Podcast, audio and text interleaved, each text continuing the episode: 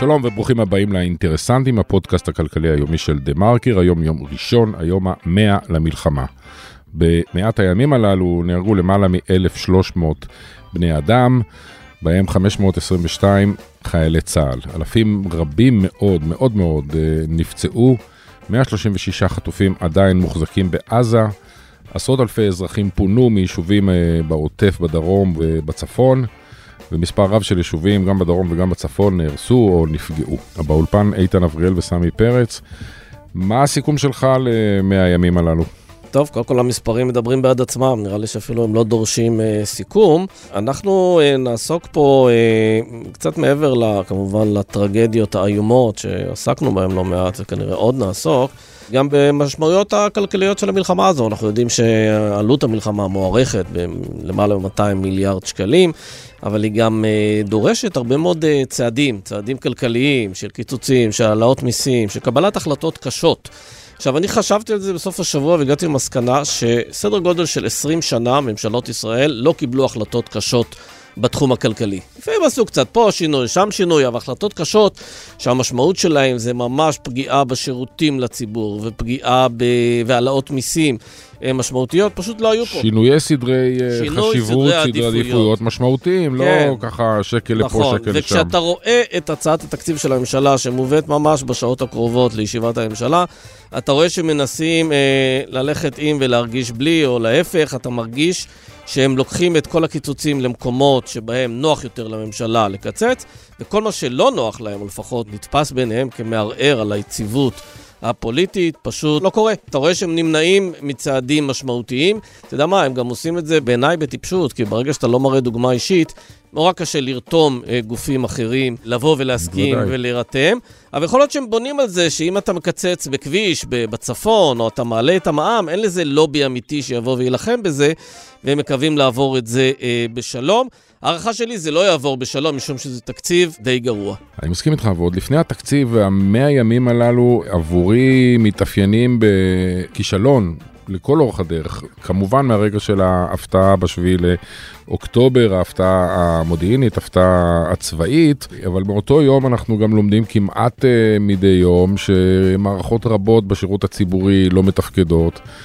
כמעט אף גוף לא היה מוכן אה, לדבר הזה והתכונן לדבר הזה וידע לתפקד בו בצורה, רק, גופים יוצאי דופן יצליחו לתפקד בצורה מתקבלת אה, על הדעת והדרג הפוליטי של קבלת ההחלטות למעלה. ממשיך אה, להפעיל את שיקולים הפוליטיים, במקביל לחלק מהמקרים ומעל אה, במקרים רבים מדי לצורך האמיתי, לצורך אה, הציבורי. ובאופן אירוני, דווקא היום מתקיים בממשלה הדיון על, כמו שאמרת, על התקציב לשנת 2024, בדקות אלה ממש השרים יושבים על הצעת התקציב, ולצערנו, כמו שאמרת, גם הוא משקף את ההמשך של הכישלון המנהיגותי הזה, שצץ, החל ב-7 באוקטובר, בזה שהוא לא מתאים למציאות. הוא פוגע במשרדים ופעילויות חיוניות דווקא עכשיו, והוא לא נוגע בכספים שפול... שפוגעים בצמיחה, כמו ההזרמות הקואליציונית לכיסי החרדים והדתיים, כמובן. אז אנחנו נעסוק בתקציב הזה בכמה זוויות, ונתחיל עם רוני לינדר, שתסביר לנו מדוע קיצוץ של מאות מיליוני שקלים בתקציב מערכת הבריאות, דווקא עכשיו, יפגע בציבור, ולמעשה ישלח את כל בעלי היכולת למערכת הבריאות הפרטית המקבילה. ובקצב הזה אנחנו נקבל שתי מדינות כאלה שמקבלים שירות על הפנים במערכת הציבורית, וכאלה שיש להם כסף ומקבלים שירות לא רע, אולי אפילו טוב, במערכת פרטית. כן, וכמו שאמרנו, אז אה, באמת הפגיעה היא בעיקר באוכלוסיות חלשות. בספר התקציב יש אה, אה, סעיף חדש בשם צמצום ההוצאה התקציבית באמצעות תיקון החלטות.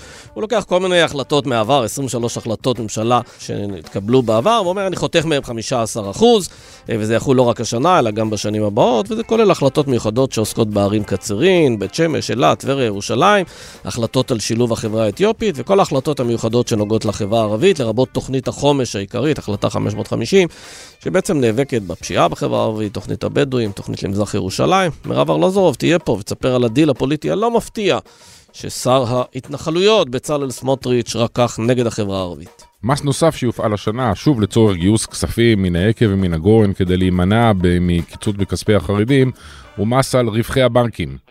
אלה ישלמו עוד 9% מס בשנתיים הקרובות, וזה צפוי להביא להכנסות למדינה בסכום נכבד של אה, כמעט 1.5 מיליארד שקלים. אבל השאלה הגדולה היא, האם זהו מס על הבנקים, או שזה למעשה מס על הציבור.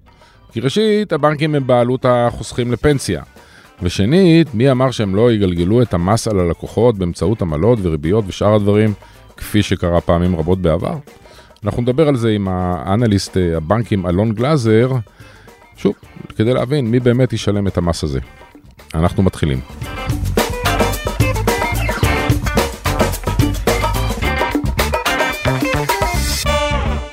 שלום לרוני לינדר. היי איתן, שלום סמי. היי רוני. טוב, אז הממשלה יושבת, אה, ממש תשב תכף, אנחנו מקליטים פה בין אחת לשתיים. אה, עד סוף הפודקאסט אה, הם ישבו והם יקבלו החלטות על תקציב המדינה. את מסקרת את מערכת הבריאות הרבה מאוד שנים, ואנחנו רואים שלמרות שמערכת הבריאות עמדה פה במוקד של שני משברים גדולים, גם בקורונה וגם במשבר הנוכחי של מלחמה, עם באמת אלפי פצועים שהגיעו אליהם ותפסו את חדרי המיון. ואת כל המסדרונות מילאו בפצועים מהטבח ומהמלחמה הזו. במקום להגדיל את התקציב, אנחנו רואים שמקצצים בתקציב, ואנחנו רוצים להבין את המספרים, בכמה מקצצים, על חשבון מה זה יבוא, ואיך הם לא רואים את המשמעות של מערכת שמתוחה עד הקצה ומעבר לו. אז פתחת ואמרת נכון, זה באמת אה, אולי המערכת הציבורית שמתפקדת הכי טוב מתחילת המלחמה, החל, אנחנו רואים את זה... אולי זה בעוכריה, רוני. אם מתפקדת כל כך טוב, אז אפשר לקצץ, זהו, לא הקדמת אותי. אז אה, ביום שישי פרסמתי כתבה על, על היום ההיסטורי הזה בסורוקה, שבאמת הם עשו שם את הלא ייאמן, הם, הם קלטו ביום אחד אה, כמעט 700 פצועים. מתוכם יותר מ-100 פצועים קשה, זה מספר לא, שאף בית חולים במערב לא התמודד איתו, התמודדו עם זה בגבורה. עם פציעות קשות, צריך להגיד. פציעות כן. קשות מאוד מאוד מאוד. מהשטח שהגיעו, כולנו מכירים, הגיעו ממש בידיים של אנשים, לא עם אמבולנסים ומסוקים רק, רובם, 60 אחוז הגיעו בלי שום הודעה מוקדמת. ומה הדבר הראשון שעשה מנהל בית החולים באותו יום? מה? לסגור שמונה חדרי ניתוח לא ממוגנים, מתוך 20. כלומר, שליש, יותר משליש מחדרי הניתוח, הוא סג, הדבר הראשון שהוא עשה באותו בוקר היסטורי, זה לסגור. לא לפתוח, לסגור. ומה שהוא אמר לי, זה מהדהד לי עד עכשיו, אמרתי לו, שאלתי אותו אם הוא כועס, אמר שהוא זועם, כמובן, ש, שזה המצב שבו אה, השאירו אותו, אבל הוא אמר לי, את, מה שהכי מפחיד אותי זה שדווקא בגלל שתפקדנו טוב, דווקא בגלל שהצלחנו להתגבר על היום הבלתי אפשרי הזה, דווקא בגלל זה, מישהו יחשוב עוד שאנחנו לא צריכים לקבל, או שאנחנו צריכים לקבל פחות. ו- וזה זה, זה הסיפור של, אה, של מערכת הבריאות, שבאמת... שאגב, את יודעת, הרבה מאוד מערכות יודעות אה, לבוא ולהראות ש... שהן במצוקה, הן פשוט אה, מציגות את החוליות החלשות שהן לא נכון. מקבלות. אתה יודע, אין ארוחות חמות לקשישים, או אין... וכך הן נכון. מצליחות אה, להשיג יותר תקציבים. מערכת הבריאות, היא לא עובדת בצורה הזו, היא פשוט באה ומטפלת במי שצריך. אוי ואבוי אם, אם אה, נראה את זה. לא, אם נראה את זה, אנחנו נראה אנשים מתים. זה באמת יהיה על חשבון אה, בריאות הציבור. נראה אנשים, לא, שזה כן. באמת יקרה. אבל אני לא מבין משהו נורא פשוט בדינמיקה הזו. קודם כל, מי קבע ש... היה ברור שהיה להם יום מאוד מאוד קשה, מאוד יוצא נכון. דופן. יום שמסתבר שאנחנו צריכים להתכונן גם לדברים אה, גרועים כאלה, אבל מי קבע שהם תפקדו בצורה מצוינת ולכן הם לא צריכים אה, אה, שום דבר, או בכלל מי קבע שהם תפקדו בצורה, בצורה מצוינת? הרי אם היה להם, כמו שאת אומרת, יותר חדרי ניתוח, ואם היה להם עוד כמה רופאים, ואם היה להם עוד כמה מיטות, שנכון, בדרך כלל אין בהם שימוש, אבל הם בפירוש מיועדות לזמנים, לזמני חירום, אז הטיפול היה עוד יותר טוב מן הסתם. מן הסתם ברור, כי כן היה, היה שם איזשהו שלב שאתה מחזיר אותי עכשיו, אתה פותח נושא אחר, איך הם תפקדו באותו יום. אני... כן, כי אמרת כן. שהם תפקדו אה, בצורה מצוינת, ואני מנסה להבין יח... אה, ביחס אה, ל... איך קובעים דבר כזה, מה הדירוג, מה הפרמטר. קודם כל יש עכשיו ועדה ש, של, אה, בראשות אה, פרופסור נחמנה שבודקת בדיוק את התפקוד שלהם, אבל כן יודעים להגיד שאנשים שם, אה, כל מי שהגיע, אף אחד לא מת בהמתנה לניתוח, זה, זה, זה גם הם מדווחים, ולא, עד היום לא ראיתי ממצא, ערעור ערעור כן. על זה, כל, כל מי שהיה צריך ניתוח דחוף נכנס, כן היה מחיר, כמובן היה מחיר לדבר הזה, שהם בעצמם מספרים בפירוט רב, איך באיזשהו שלב בצהריים הם הפסיקו לנתח אנשים, שמו את כל הלא דחופים בהמתנה לניתוח, רק דברים שלא מסכנים, וניתחו רק את מי שנמצא בסכנת חיים, עד שחדרי הניתוח התפנו, ואז הכניסו אליהם עוד uh, מנותחים. זה היה מצב באמת לא נורמלי. אבל כן, היה להם, הם כן יודעים להגיד שהיו להם אה, מספיק צוותים באותו יום, שהם כן, אה, גם היה לה איזשהו מזל שבדיוק זה היה חילופי צוותים בבוקר, אז היו גם את הצוותים של הלילה, והקפיצו, הם מאוד מתורגלים. אני חייב להגיד לך שאני שמעתי ממנהלי בתי חולים אחרים, אני לא, לא אנקוב בשמות, תכף תביני למה, שהם שאלו את עצמם, ואפילו באו בטענה שלמה סורוקה לא העביר יותר אנשים לבתי חולים יותר גדולים, שיש שם עוד יותר אנשים, כי מה, כדי לבוא להראות שהוא מסוגל להתמודד עם כל דבר? לא, זה ממש לא מה שהיה. אבל שמעת את הסיפור הזה. שמעתי את הסיפור הזה והתעכבנו עליו בהרחבה ביום שישי בכתבה. אה, קודם כל, זה לא, סורוקה לא, היא לא תחנה להעברת אנשים. כלומר, זה, זה עניין, יש עניין של פינוי ראשוני ופינוי שניוני. ופינוי ראשוני זה מי מגיע לסורוקה, וכאמור, הגיעו, 60 אחוז הגיעו בעצמם לסורוקה, אחר, כן. אחרים הגיעו באמבולנסים. במסוקים הם ביקשו ב-10 בבוקר להפסיק להביא אליהם מסוקים, וחלק מהפצועים היו כל כך קשים שבכל זאת המשיכו לנחות שם מסוקים, והרבה גם באמת, הרבה מסוקים באמת אה, טסו למרכז הארץ. ומרגע שאפשר היה לפנות מסורוקה אנשים, אה, פונו משם אה, ברכבת אווירית מאות פצועים אחר כן. הצהריים. אז בואו נחזור לתקציב באיזשהו דרך. במה זה יפגע, רוני? אני רוצה להבין, הרי אנחנו מדברים פה על סכומים ומיליארדים ומאות מיליונים וכולי, אבל אנחנו יודעים להגיד... מי ישלם את המחיר? מי, מי ה... אתה יודע, מי הצרכן, מי הפציינט, מי הבית חולים, מי השירות הרפואי שייפגע כתוצאה מהקיצוץ נדבר, הזה? אז בואו נדבר. אה, תראו, בבריאות, הפעם הקיצוץ הוא פחות הסיפור. יש סיפור של קיצוץ, כן? הם מקצצים יותר מ-250 מיליון שקל, למשל, במטה משרד הבריאות. לא ראיתי איזה הוכחות שיש שם איזה שומן אה, ברמה כזאת, ממש לא. איך, למשל, אני לא יודעת בדיוק איפ, מאיפה הם הולכים להוריד 250 מיליון שקל במטה. המנכ"ל אומר שזה, שזה אה, יהרוס את מערכת הבריאות. הוא אומר שזה ממש הוא, בבשר החי. הוא, הוא מדבר על בשר חי, הוא מדבר על, במונחים מילים תנכיות, אז מה? אבל צריך לשים לב לניואנס. 아, הבעיה הגדולה היא, היא פחות בקיצוץ, שוב אני אומרת, ויותר, ב, שגם הוא בעייתי, באמת, אם יקצצו פה משרות uh, חיוניות במטה, זה מאוד בעייתי. הבעיה הגדולה היא בתוספות, שעדיין ממש לא ברור מה אה, קורה איתם, שבראש ובראשונה זה משהו שהוא עוגן, לד...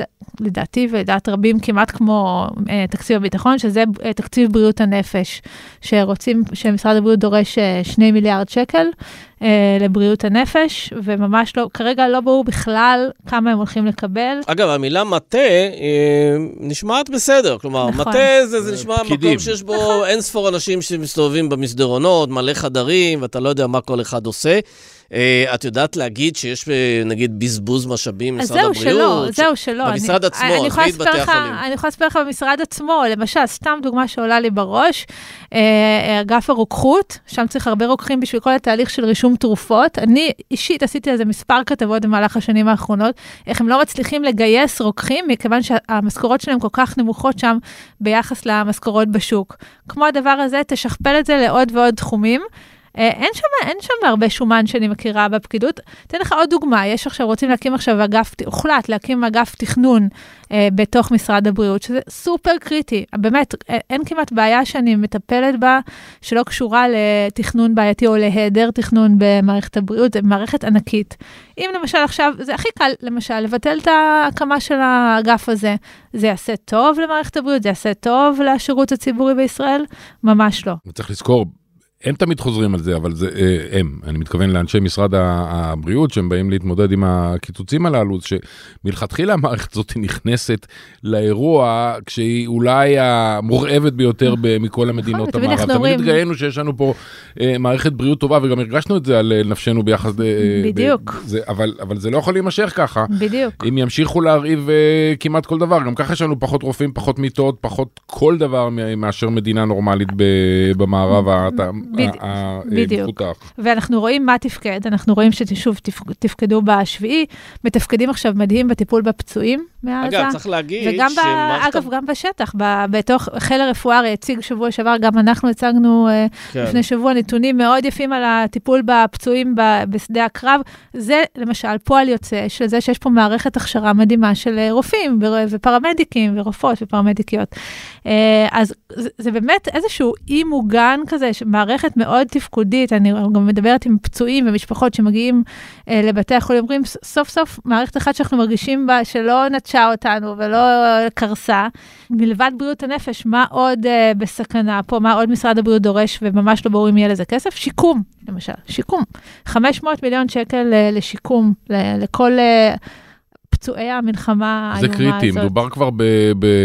אני מבין שזה כבר מתקרב לעשרת אלפים איש. אה, קטועי איברים ופצועי ראש. שדורשים נכון. שיקום לזמן ארוך. נכון. שבכלל לא ברור מאיפה התקציב הזה יבוא, מהצבא, דרך המערכת הצבאית או ממשרד הבריאות, אבל אנש... במשך שנים יצטרכו לטפל באנשים האלה, מדובר במיליארדים. בוודאי, אני לא- אני לא מדברת עכשיו על הקצבאות שלהם, אלא על עצם השיקום. זה כן, כסף כן. למערכת הבריאות, למשרד הבריאות.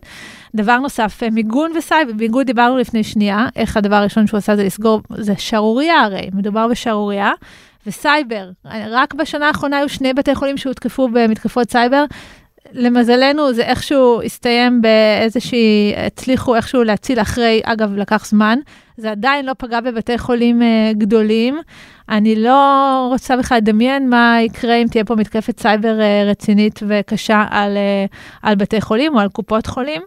ויש עוד סעיף, שזה המכון לרפואה משפטית. יש עוד, עוד אה, דוגמה ומופת ל... כן, זה נהיה מכברי עכשיו.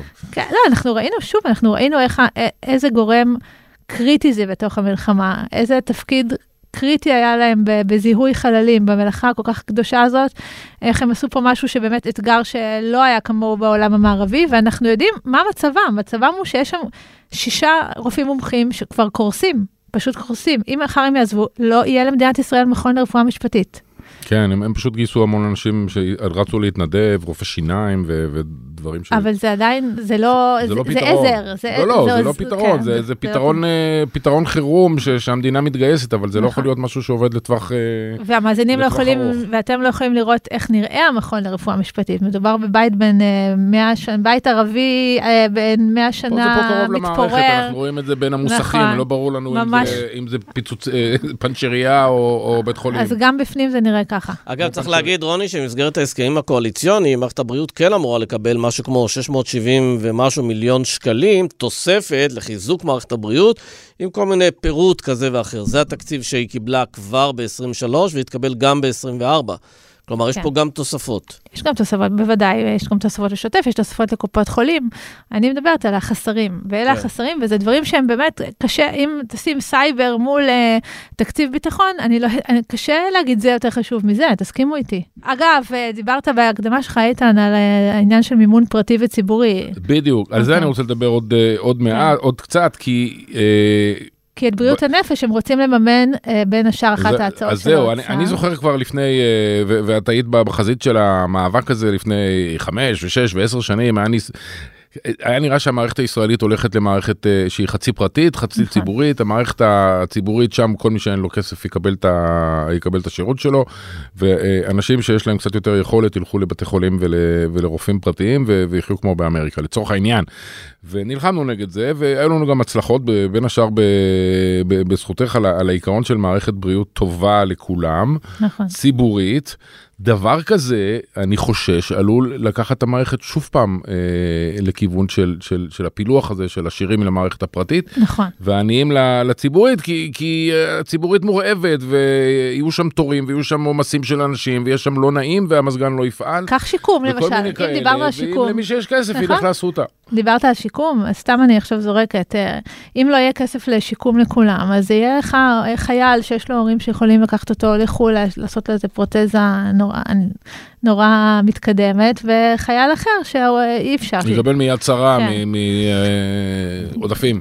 לא עודפים, לא הייתי הולכת אה, כל כך רחוק בכל זאת, אה, אני כן חושבת שגם חלק, חלק גדול מזה יהיה מתקציב אה, משרד הביטחון, אבל שיקום זה גם פיזיותרפיסטים, זה, אתה יודע, מי שיש לו כסף יכול לעשות אקסטרה.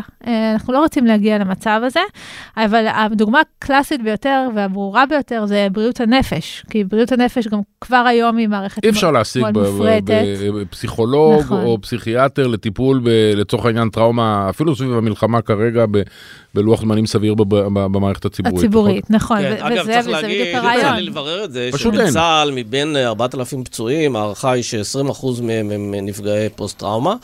אה, הערכה שהמספרים האלה ילכו ויגדלו. חלק מהאנשים אולי לא- כבר נמצאים, אבל נכון. הם עדיין בלחימה, אז הם אפילו לא מרגישים. את זה. אין, אי לא, וכבר אי אפשר לסיים הצבא מתחיל להעלות מאוד את התעריפים שהוא משלם לפסיכולוגים, לפיזיותרפיסטים, כל בעלי כי המקצוע יש שנמצאים מאבק על אה, מספר סביב אה, השיקום. מוגבל כן, של כן, אז, עובדים, נכון. אז יש פה גם מאבק פשוט על, על בעלי מקצוע. כי עכשיו אתה צריך תבינו, המון. ה- ה- השני מיליארד שקל האלה שמשרד הבריאות רוצה לבריאות הנפש, זה כדי באמת לקחת את כל הפסיכולוגים, לצורך העניין, פסיכולוגים, זה לא רק פסיכולוגים, כל מיני מטפלים שעובדים היום בעיקר בשוק הפרטי, הרבה יותר מתגמל, ולהחזיר אותם לתוך המערכת הציבורית כדי לתת לכולם באופן שווה. אז זה ממש, אגב, ממש לא רק חיילים, זה כל כך הרבה אזרחים שנפגעו אה, נפשית, כל כך הרבה מעגלים. כן, כן. אין צורך בכלל לפרט, זה ברור לכולנו. אה, ואחת ההצעות של אה, משרד האוצר אה, העביר למשרד הבריאות זה שחלק מהמימון של הדבר הזה יהיה באמצעות גבייה של 70 שקלים לכל אה, פגישה טיפולית עם אה, מטפל נפש. עכשיו, 70 שקלים, קחו משפחה. אה, קודם כל זה מההכנסה הפנויה, זה מהנטו של האנשים. קחו משפחה שיש לה, לא יודעת, שני ילדים אפילו, אני ממש אה, צנועה, שני ילדים שצריכים טיפול נפשי. והם צריכים, אה, טיפול נפשי זה לא שאתה הולך לרופא פעם אחת ושילמת את כן, הכסף הזה וזהו. זה, זה פגישה טיפול מתמשך. יהיה.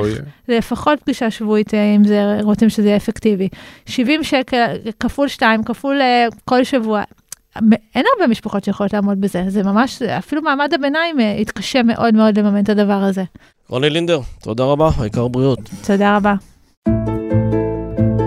שלום, אני דוקטור אפרת ליאני, ואני נילי גולדפיין. וביחד אנחנו מגישות את הפודקאסט החמ"ל העסקי מבית TheMarker Labels. נפגשנו עם מנכ"לים ומנכ"ליות, מנהלות ומנהלים, ממגוון חברות במשק, וביקשנו לשמוע מהם איך מצליחים ליצור רצף תפקודי עסקי בתקופה כל כך מאתגרת, ואיך ממנפים את המשבר להזדמנות. שמענו מהם על הקשיים והאתגרים, אבל גם על פתרונות יצירתיים, יכולת התאוששות מרשימה, רוח התגייסות מרגשת, ומעל הכל, ניהול ארגוני שרואה אנשים, ולא רק מספרים. אם גם אתה מנהל עסק ומתקשה לחזור לשגרה, אנחנו מזמינות אותך להאזין לכל הפרקים בסדרה ולקבל השראה וכלים שיעזרו לך להתניע מחדש. חפשו החמ"ל העסקי בכל אפליקציות הפודקאסטים ובאתר TheMarker Labels.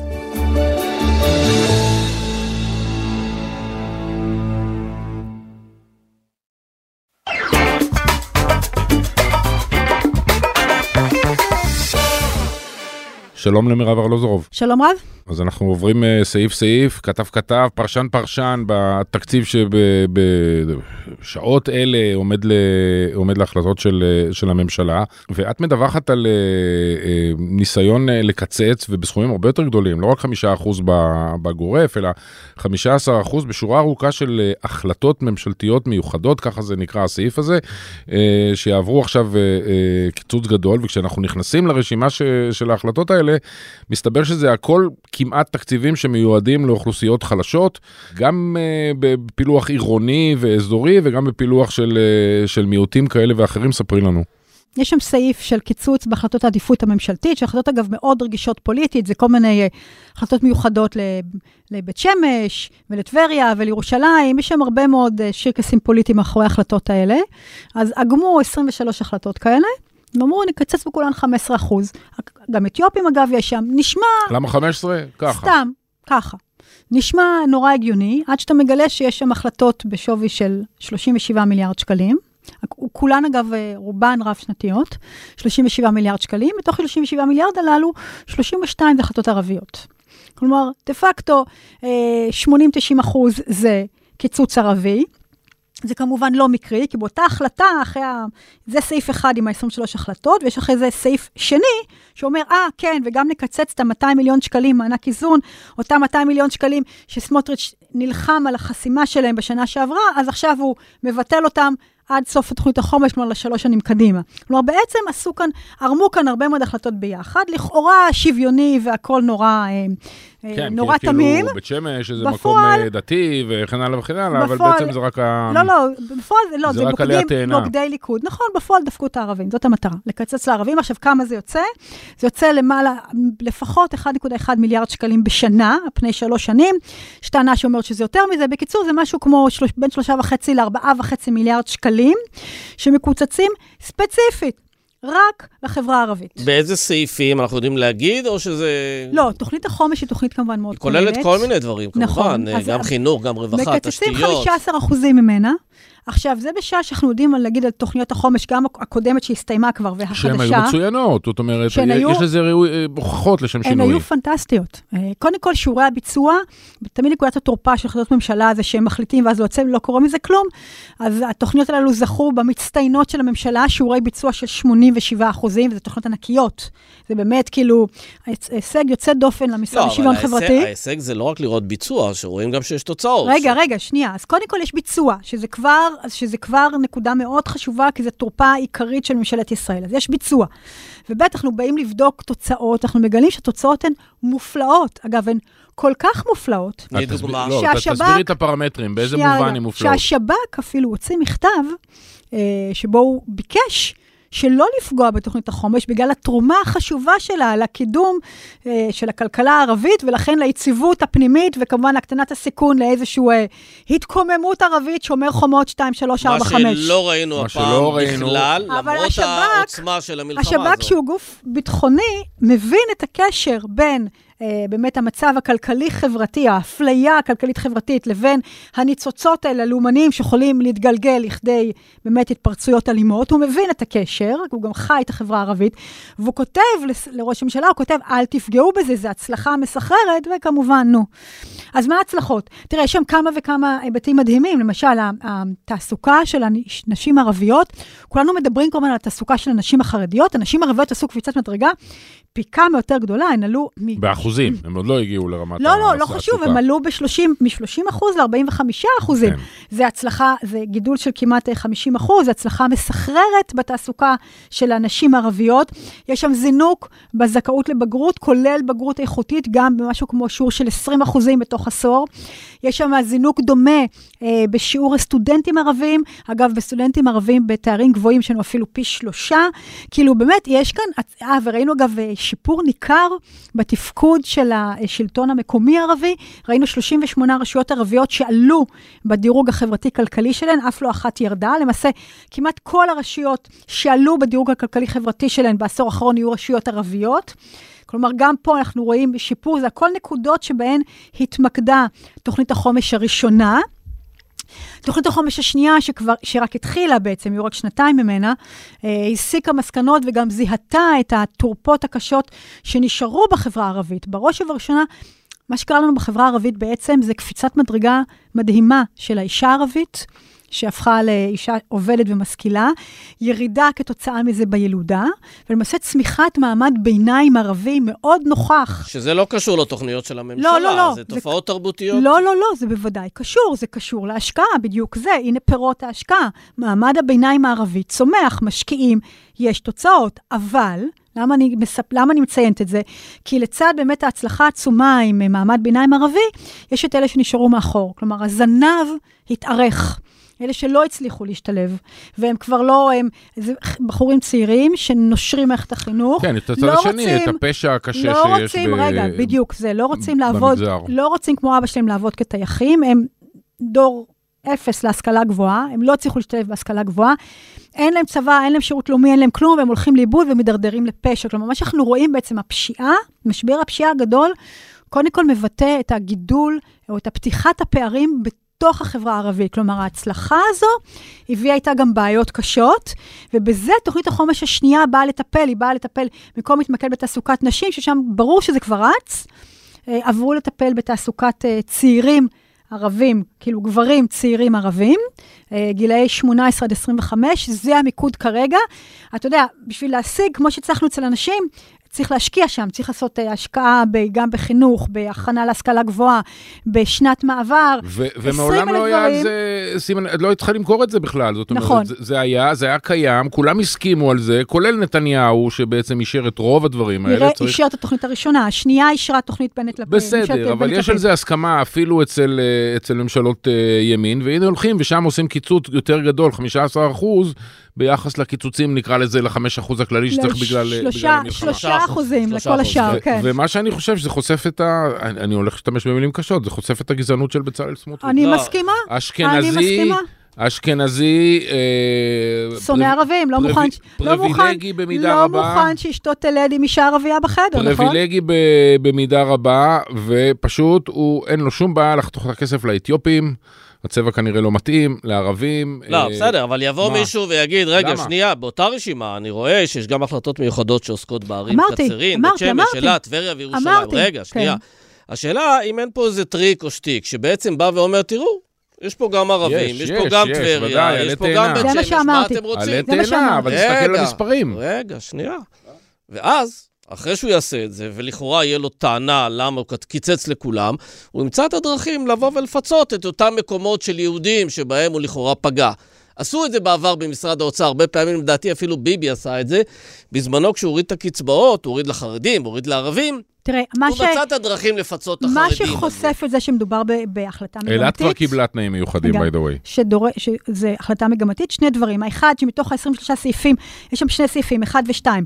אז בתוך 23 תוכניות שמקוצצות בסעיף אחד, 80% מהכסף זה ערבים. ושתיים, הסעיף השני, שהוא רק ערבי. זאת אומרת, זה ברור שיש כאן... באמת, עשו כאן משחק, אגף התקציבים שיתף כאן פעולה עם השר. אה, ניסו לבלבל, לעטוף את זה בהרבה מת- מתק שפתיים, הנה גם בית שמש נפגעת, וגם טבריה נפגעת, וגם ירושלים, וגם האתיופים. פגענו בכולם, אופס, 80% מזה זה ערבים. כן.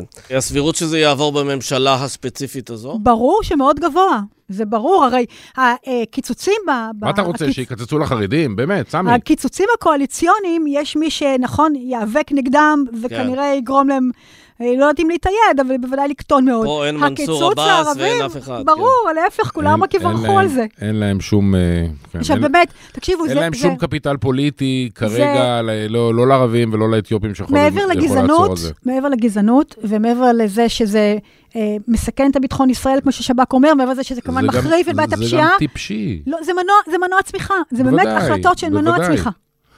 הם באים מלמטה, אה, הצמיחה שלהם מהירה יותר מאשר הצמיחה הממוצעת, ודאי הצמיחה של אה, עשירונים אה, גבוהים.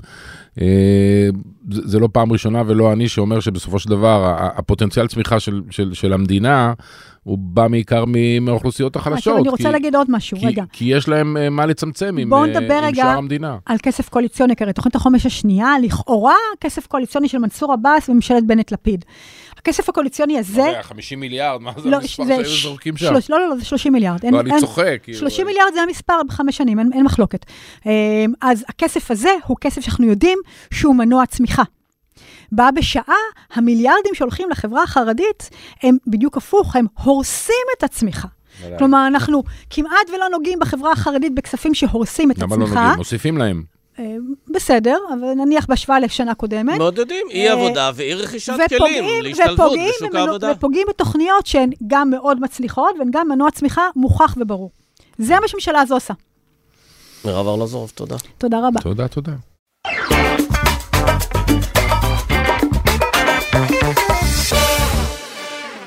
סמנכ"ל בלידר שוקי הון ומנתח אנליסט פיננסי אה, ותיק אה, ובאופן ספציפי לענף הבנקים ואנחנו פונים אליך מכיוון שיש היום את אה, דיוני התקציב ואחד מהגזרות במרכאות שישנן בתקציב זו כוונה או תוכנית שעוד לא אושרה אבל מתוכננת לעבור. בוא נגיד מס על רווחי הבנקים, כך שהבנקים ישלמו עוד 9% מס במצטבר בשני, בכל אחת מהשנתיים הקרובות, ולפי התקציב זה יכניס למדינה סדר גודל של מיליארד וחצי שקלים, שזה נשמע מאוד נחמד, אף אחד לא מרחם על הבנקים, אבל מה שאני רוצה לשאול אותך זה אם אה, בשלב ראשון, מי ישלם את זה באמת? זאת אומרת, הבנקים זה קצת דבר ארטילאי, בסוף אנחנו, הציבור, דרך הפנסיות מחזיקים במניות של הבנקים, וחוץ מזה יש להם איזשהו טרק רקורד של אה, יכולת לגלגל את הדברים הללו אה, דרך עמלות וריביות על הלקוחות שלהם. נתחיל ממה שאמרת שאנחנו מחזיקים את המניות, אז זה נכון אבל, אבל בכל זאת אה, מי שמחזיק את אה, מרבית מניות הבנקים הם האנשים שיש להם יותר כסף. כלומר בין אם זה אנשים עשירים שמחזיקים מניות לב- וגם בקופות הגמל וקרנות הפנסיה, בסוף מי שיש להם זה אנשים שיותר יותר הצליחו בחיים מאשר אלה שנאנקים תחת... אז אתה אומר שזה אה, מס פרוגרסיבי על בעלי יכולת. זה, זה, זה, עם זה אני חי בשלום. לגבי הגלגול, אני חושב שהבנקים אה, לא ייקחו יותר בגלל האירוע הזה. כלומר, אה, הם הרוויחו המון כסף, ומרבית הכסף הגיע מזה שהם... אה, אה, הכסף אה, שלנו נשאר בעובר ושב בזמן שעת עליית הריבית.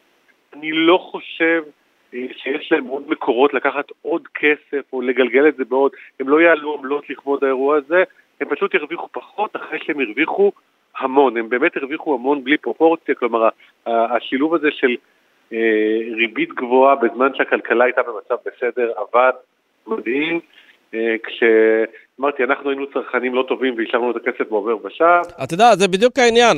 התחושה שלי שהמס הזה הוא הודעה של אה, ממשלות ישראל לדורותיהם בכישלון של יצירת תחרות אמיתית במערכת הבנקאות. כי בעצם הנימוק הוא... אם המערכת הזו הייתה מאוד תחרותית, אז uh, העלאות הריבית היו מתגלגלות, כלומר, הם לא היו מנצלים את זה להעלאות מרווחים. העובדה שזה קרה היא עדות לכך שמערכת הבנקאות לא תחרותית מספיק, ולכן אין לנו דרכים אחרות לקחת מהם יותר או להחזיר לציבור יותר, זולת העלאת המס. אז אני לא, לא לגמרי מספיק, אני חושב שזה אה, לא התחרות, כלומר, אני חושב שגם אם היו עוד שלושה בנקים, אנחנו עדיין, אף בנק לא היה מתקשר אליך פעמיים ביום ואומר לך, תשמע, במקום לקבל חמישה אחוז על הפיקדון, אתה מקבל עכשיו אפס, כי זה מה שקרה.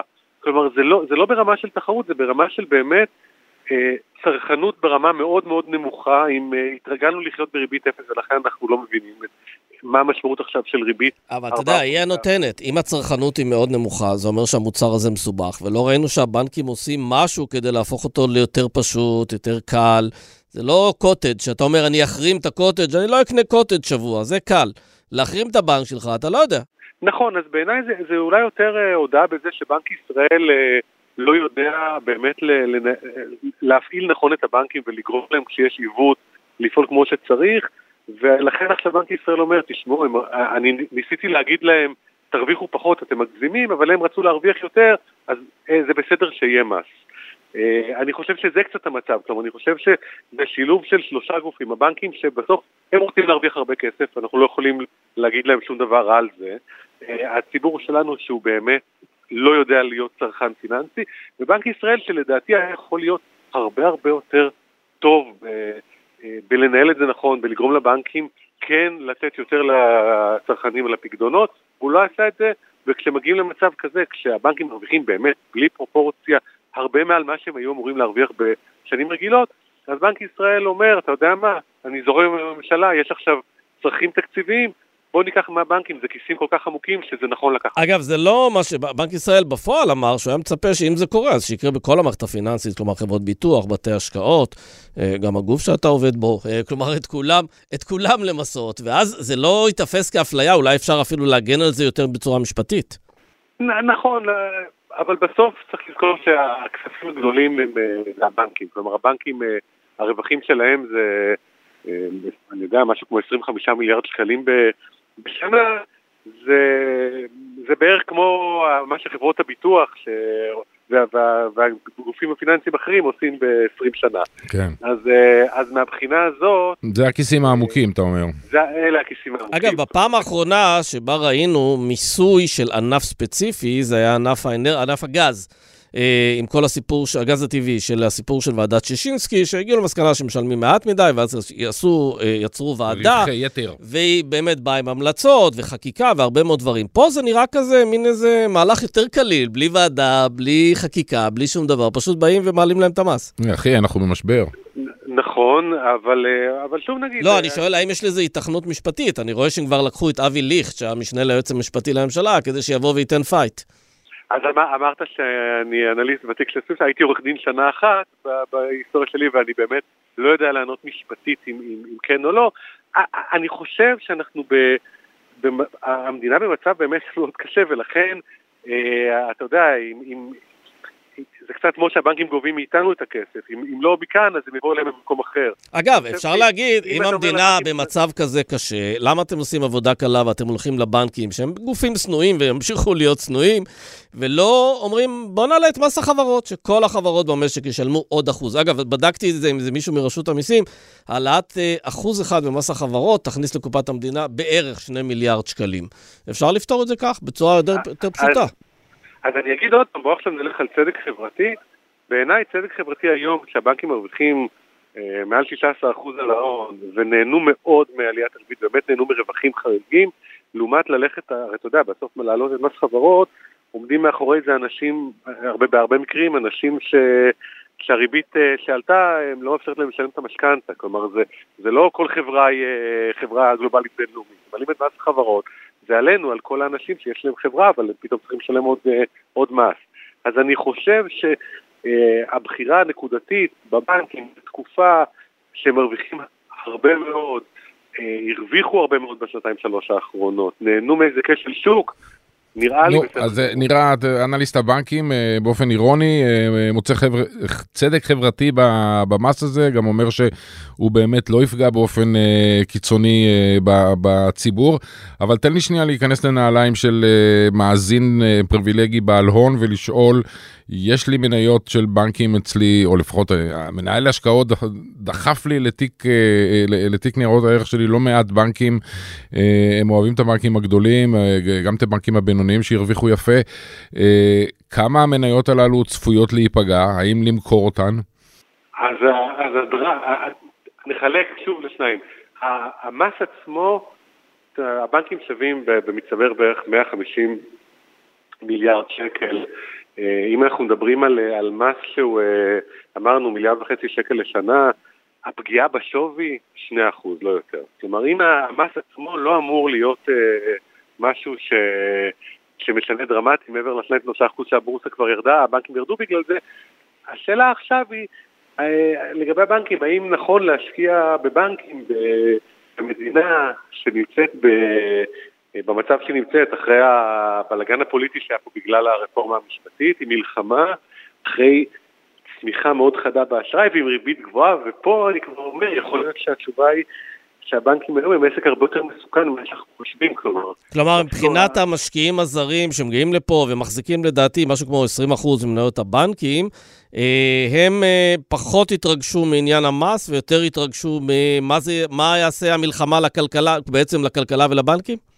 אני חושב שגם עבורנו כמשקיעים, אני חושב שיכול להיות שכן, שהמשקיעים הזרים לא יאהבו את זה שפתאום עושים שינוי במיסוי, וזה משהו שפתאום יכול להיות להם בזה, אבל אני חושב שבסוף, אם אנחנו מסתכלים, בואו נלך, מה הסיבה שמגיע המס? הסיבה שמגיע המס כי המדינה אומרת, תשמעו, אני במצב נורא קשה, ואנחנו עוד בינתיים חיים ב, ב, בהרגשה הזאת שהכל בסדר, אבל אנחנו, ב... המיל... כבר המלחמה מכניסה אותנו לגירעון הרבה יותר גדול, ואנחנו מבינים שאני צריך להשקיע עכשיו הרבה יותר בתקציב ביטחון מאשר בדברים אחרים, ואנחנו לא יודעים את ההשפעה, כמה עסקים כן יצליחו, יקרסו, ומה עם שוק הדיור פה. כלומר, אם, אם הדבר הזה יכול לעשות משהו, זה יכול להעיר משקיעים, של, להזכיר להם שהסיכון עכשיו במניות הבנקים גבוה משמעותית, נכון שהם מרוויחים המון, כן. אבל הם מרוויחים המון על קצת על מה שהיה ולא בטוח... הנושא של חובות אבודים עשוי להיות דרמטי בדוחות של 24-25. שאלה אחרונה, באמת, אה, אה, גם כי הקו לא להיט כל כך, הקו טלפון שלך, אתה יודע, אם זה הולך כל כך טוב וזה כל כך קל לכולם, אה, מה הסיכוי שדבר כזה בעצם יהפוך לדבר קבע ללא קשר למצב של המשק? פשוט המדינה תיקח יותר כסף מהבנקים באופן קבוע. נראה לי שזה, שזה בסוף כן יהיה פגיעה מאוד דרמטית בשווי, כולל ב... אה, כלומר, גם... כי אני לא, רואה, אני לא רואה את הדינמיקה פתאום של אה, להקל על הבנקים, אה, גם אם כולנו מקווים נכון, ומתפללים אבל... שהמצב ישתפר. נכון, אבל אז נכנס בנק ישראל לתמונה ואומר ש... שיש גבול, ואתה גם בסוף צריך לזכור שאתה רוצה להיות גלובלי, ולא יכול להיות שפתאום יהיה מדינה אחת שבה הבנקים משלמים 9% מס יותר מחברות אחרות, אז נראה לי ש... אם אני מייעץ למדינה זה, זה אולי כסף קל ופופוליסטי, אבל זה לא הדבר הנכון לעשות, והמודל של ללכת על, ה, על השניים בגלל שצריך עכשיו, ובגלל שהרווחיות שלהם חריגה עכשיו, יותר נכון מאשר להפוך את זה לעסק שמשלם יותר מס באופן קבוע. בסוף אנחנו כן רוצים שיבואו להשקיע אצלנו, גם האזרחים וגם ה... זה בכלכלה ובמניות הבנקים. כן. לי יש איזו תחושה, אגב, שזה עוד אה, יעבור גלגולים משפטיים. הבנקים הולכים לתת פה fight, בעיקר על, ה, על, ה, על העיקרון הזה של אה, אנחנו יכולים לשלם יותר, אבל למה רק אנחנו? כן.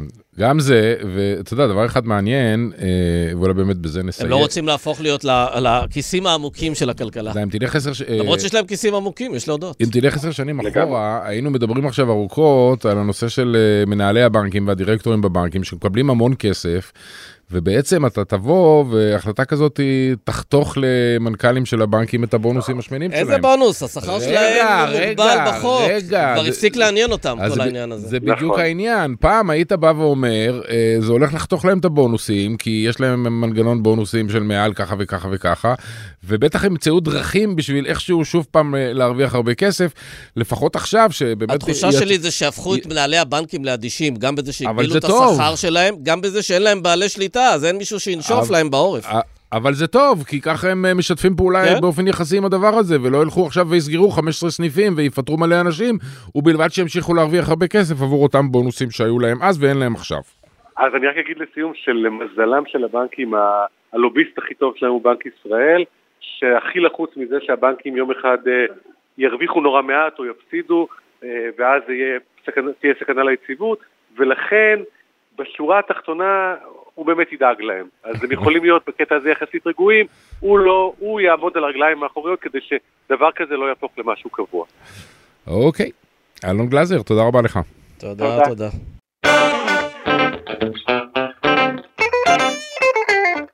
זהו, עד כאן האינטרסנטים להיום. איתן אבריאל, תודה רבה לך. סמי פרץ, אה, תקציב נעים לך גם. אה, חכה, מחר נראה אם זה נעים. נגיד גם תודה למאיה בניסן ולאברי רוזנצבי. ניפגש מחר, ביי ביי. שלום.